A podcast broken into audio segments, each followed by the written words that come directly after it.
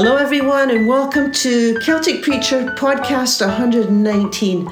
And today I'm going to be speaking about times of testing, uh, times of challenge, times of temptation. Actually, in the scripture, we're going to be looking at Jesus, uh, how Jesus navigated temptation. But the word temptation is also the same word as testing. So when you read the word in the scripture in the New Testament, uh, testing or temptation interchangeable. So what we have, what we're going to be doing this morning is we're going to be looking at how Jesus models for us how to navigate challenging, testing times without going under, right? It's without going under, without just being completely overwhelmed and giving in to our darkest side. So, we're going to be looking at how Jesus handled or navigated times of temptation. You know, the scripture says that no test has overtaken you except what is common to people, meaning this is just a part of living in this world and being human, we will face seasons of great trial and tests. And I say seasons because it seems as though we can go on for quite a long time and everything's somewhat smooth and we think everything's fine and it's just rolling along nicely. And then the next thing we know, something happens and our, our, world just turned upside down. I think actually the, in the last couple of years we've all gone through a time of testing, whether we know it or not. The world has. Uh, but really, anything uh, that comes to us and disrupts our world and causes a lot causes us a lot of inner turmoil. I think it could be classified as a test. And I don't mean test as in, you know, God gives us a test to see what's going on, uh, whether we'll pass or fail. God already knows all about us. I think what tests do or challenging circumstances do, they show me about me, right? I get more insight into me when I when I have a difficult conversation with someone and I leave that conversation and I reflect on it, I think, you know, that tells me something about me. You know, my response, my reactions. It tells me something about me. So any kind of test really can give us insight into ourselves. So one of the things that the, the script, the New Testament promises us is that, you know, there's nothing unusual about going through testing times. It, that's the way it is, or trials.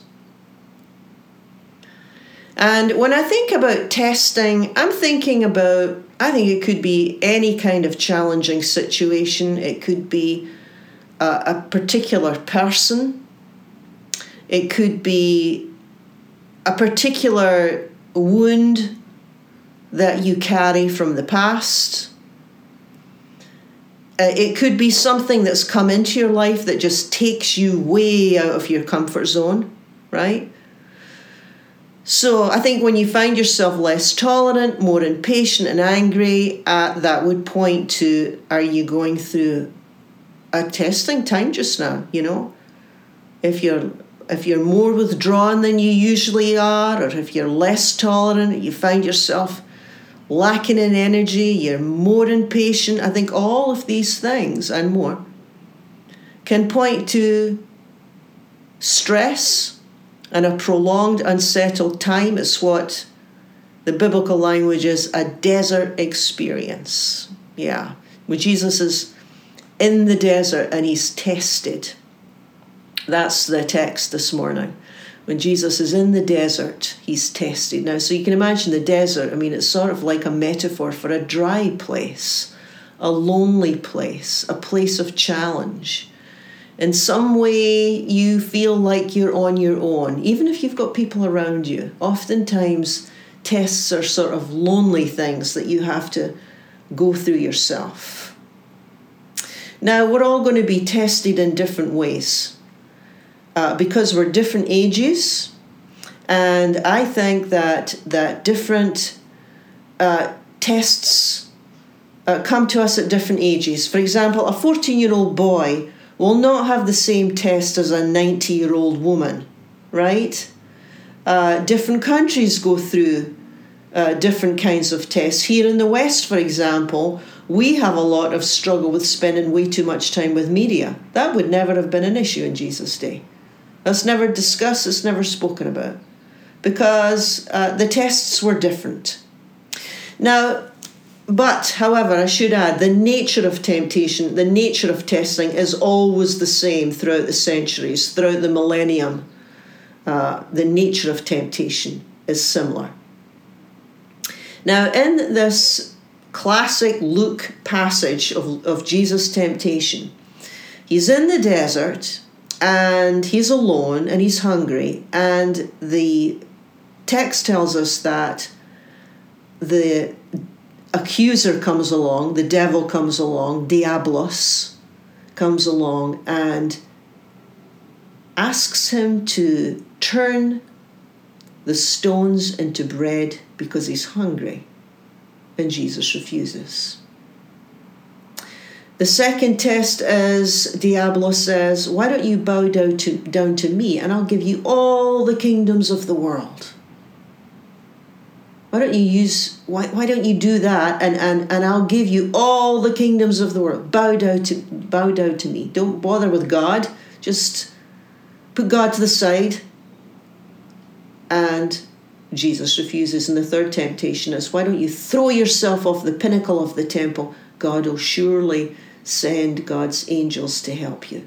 Now, not going to spend a lot of time in going into these three temptations because I really want to get at the nature of temptation in this talk. We don't have time to go through all, all every single part of it.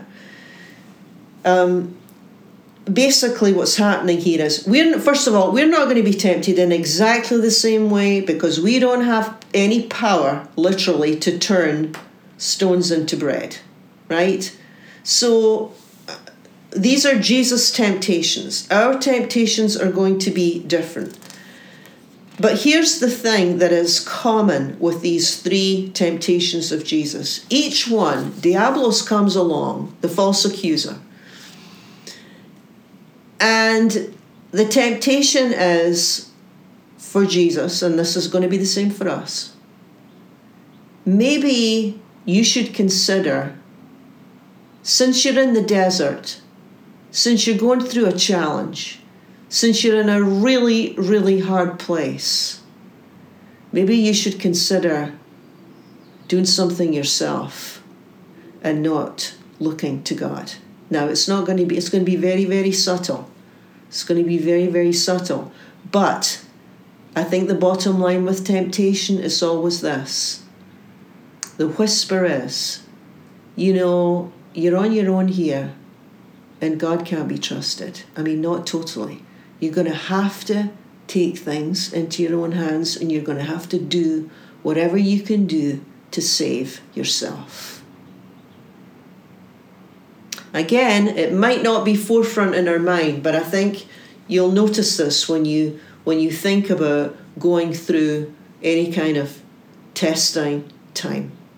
One of the things that's fascinating about this passage with Jesus being tempted in the desert is, is that it happens at the very beginning of his ministry. So, context is always important when you look at a Bible uh, passage. It's like, what's going on here? Where is it set? What's the full story? Well, the full story is, is that it's right at the very start of everything. He's just been baptized, and a resolution's been made the heavens open up, the Spirit of God descends, and a voice from heaven says, This is my Son, whom I love, and with him I am well pleased. It's like he belongs to God. This is God's Son.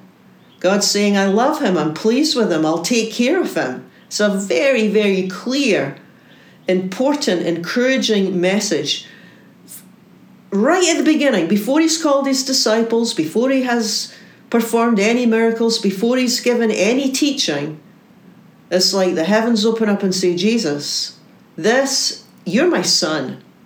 You're the beloved. And that's just happened. You're my son. You're the beloved. That's just happened.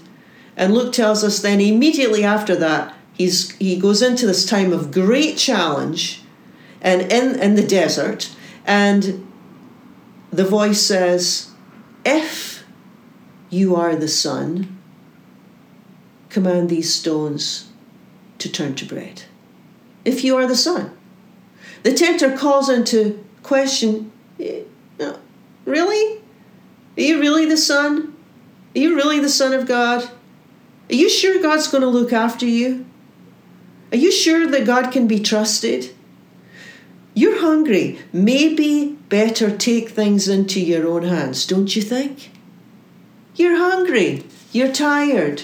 You're lonely. You're in the desert. This is a trial. How do you know that God's going to help you? Maybe God won't help you. And I wonder if this is the bottom line with any kind of challenge and test. I wonder if that comes to our mind, you know, at some level Am I on my own to make this work? Because when we think that we're all by ourselves, when we think that we're all alone, you know, if I think I'm all alone in something, I'm far more likely to act independently of God and try and take control of my life and make things happen or try to stop making things happen it's both ex- they're both they're both exhausting, right? It's, we both we're taking control, right? If I'm thinking that God can't be trusted, I'm either moving into anxiety uh, uh, and stress, or I'm frantically trying to control people and their choices, or fix their problems. I'm tested to believe it's all up to me. I've got to fix this because I'm on my own here. And if this family's going to survive, I'm going to have to make it happen. If this relationship's going to survive, I'm going to have to make it happen. If I'm going to thrive in this place, I'm going to have to make it happen. If I don't lose my job, I'm going to have to make this happen. Yeah, see, it's too it's too self-centered. Temptation often focuses on what I think I lack and whatever it is that I lack, the temptation is, well, you know that God can't help you with this, and you're going to have to work this out by yourself. Yeah, it's the bottom line. I think that's, I think that's what that temptation is. You know, at its most basic. I have a need, and uh, it's not getting met, so I'll have to figure out a way to get this need met. Actually, we way back we see this in, in Genesis, right? This is the whole story of Adam and Eve. It's the exact same pattern here. Only Adam and Eve give in, right? They act independently. Because with Adam and Eve, God says they're in paradise, they have everything they need. They're walking with God in the cool of the day. It's a beautiful poem. And God says, okay, you can eat from any tree but don't eat from the tree of knowledge of good and evil, because if you eat that particular fruit, you're going to die. You, you will die. And then the serpent appears with a question Hey, did God say that you can't eat any fruit? Oh, no. Adam and Eve say, we, we, we can eat we can eat the fruit we just we just can't eat the fruit from the tree of the knowledge of good and evil because then we die and the serpent says, Oh, no, no, no, no, that's not true. God can't be trusted. You won't die. You won't die if you eat from that fruit. Uh uh-uh. uh No, no. Tell you what, God knows that if you eat it, your eyes will be opened and you'll be like God. Yeah. So, what is he saying? God's holding out on you. you better move yourself and you better take it because nobody else is going to help you, right? Nobody else is going to help you. It's all up to you. You got to make this happen. However you do it, you got to make it happen. Yeah, I wonder if temptation is is. I wonder if that's a component. It's always about I know what's best. I, I know I know what God says. I know I'm supposed to wait and I know I'm supposed to trust and but you know what I'm I'm kind of scared God's not going to be there for me and I have my reasons for doing this and, then we just move ahead. And we just move ahead. And I don't think it's necessarily a conscious level all the time. It might be a subconscious drive to react, you know, in some way.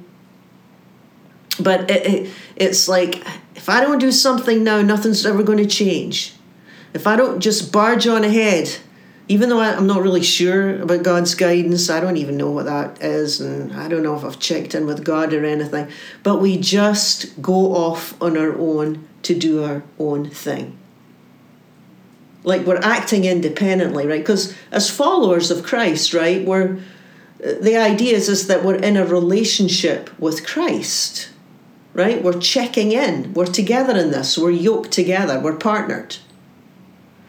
Every time Jesus is tempted to take control, every time he's tempted to manipulate a situation, or go off in a wrong direction or uses uses power in, in the wrong way, and we all have power.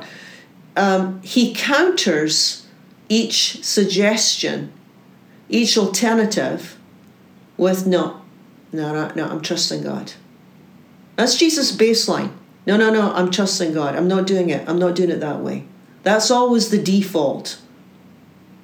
So Jesus models for us what Adam and Eve failed to do.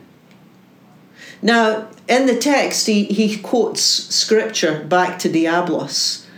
And I think really that's not just about, you know, memorizing a Bible verse and then when you're in a tough place, you know, saying it out loud, right? I mean, not that there's no benefit to some of that, but I think what he's doing is is that he's going back to his core belief, which is I am trusting in my heavenly Father to take care of me no matter what. Adam and Eve, on the other hand, grabbed the power. I don't know if God can be trusted. We need to do this ourselves. And they are driven by fear and insecurity. And it's their fear and their insecurity that lead the way. Not a good energy to be led by, is it? Can make an awful lot of mistakes led by fear and insecurity. Yeah, Jesus said no in the desert. And and again, desert experiences, I'm thinking about areas in our lives where we feel lack, where we have an emptiness, where there's a need, a desert experience. Like Jesus, uh, it's a place where we feel vulnerable. It's in the vulnerable places that we are tested to not trust. It's like who or what do you depend on? It's the desert times, the testing times, the hard times, the challenging times, the suffering times that there's sort of a wrestling that goes on internally. And the wrestling ultimately is okay, who's who who am I going to depend upon? Is it going to be me ultimately or am I going to depend on God? You know, there's definitely something about this wrestling inside us. Actually, it was St. Paul that said, I don't know what's wrong with me, said, it's like I I, I do what I don't want to do. What I don't want to do, I do. What's wrong with me? What's wrong with me, says. And he's basically pointing out this struggle that we have at certain seasons where we really feel like we're sometimes fighting against ourselves. That's a that's a temptation. That's a test. That's a test. You know, we're a, we're a strange mix because, you know, we want to depend on God, but we hate to give up control. And that's a hard place to be. We want to rely on God, but we want things done our way.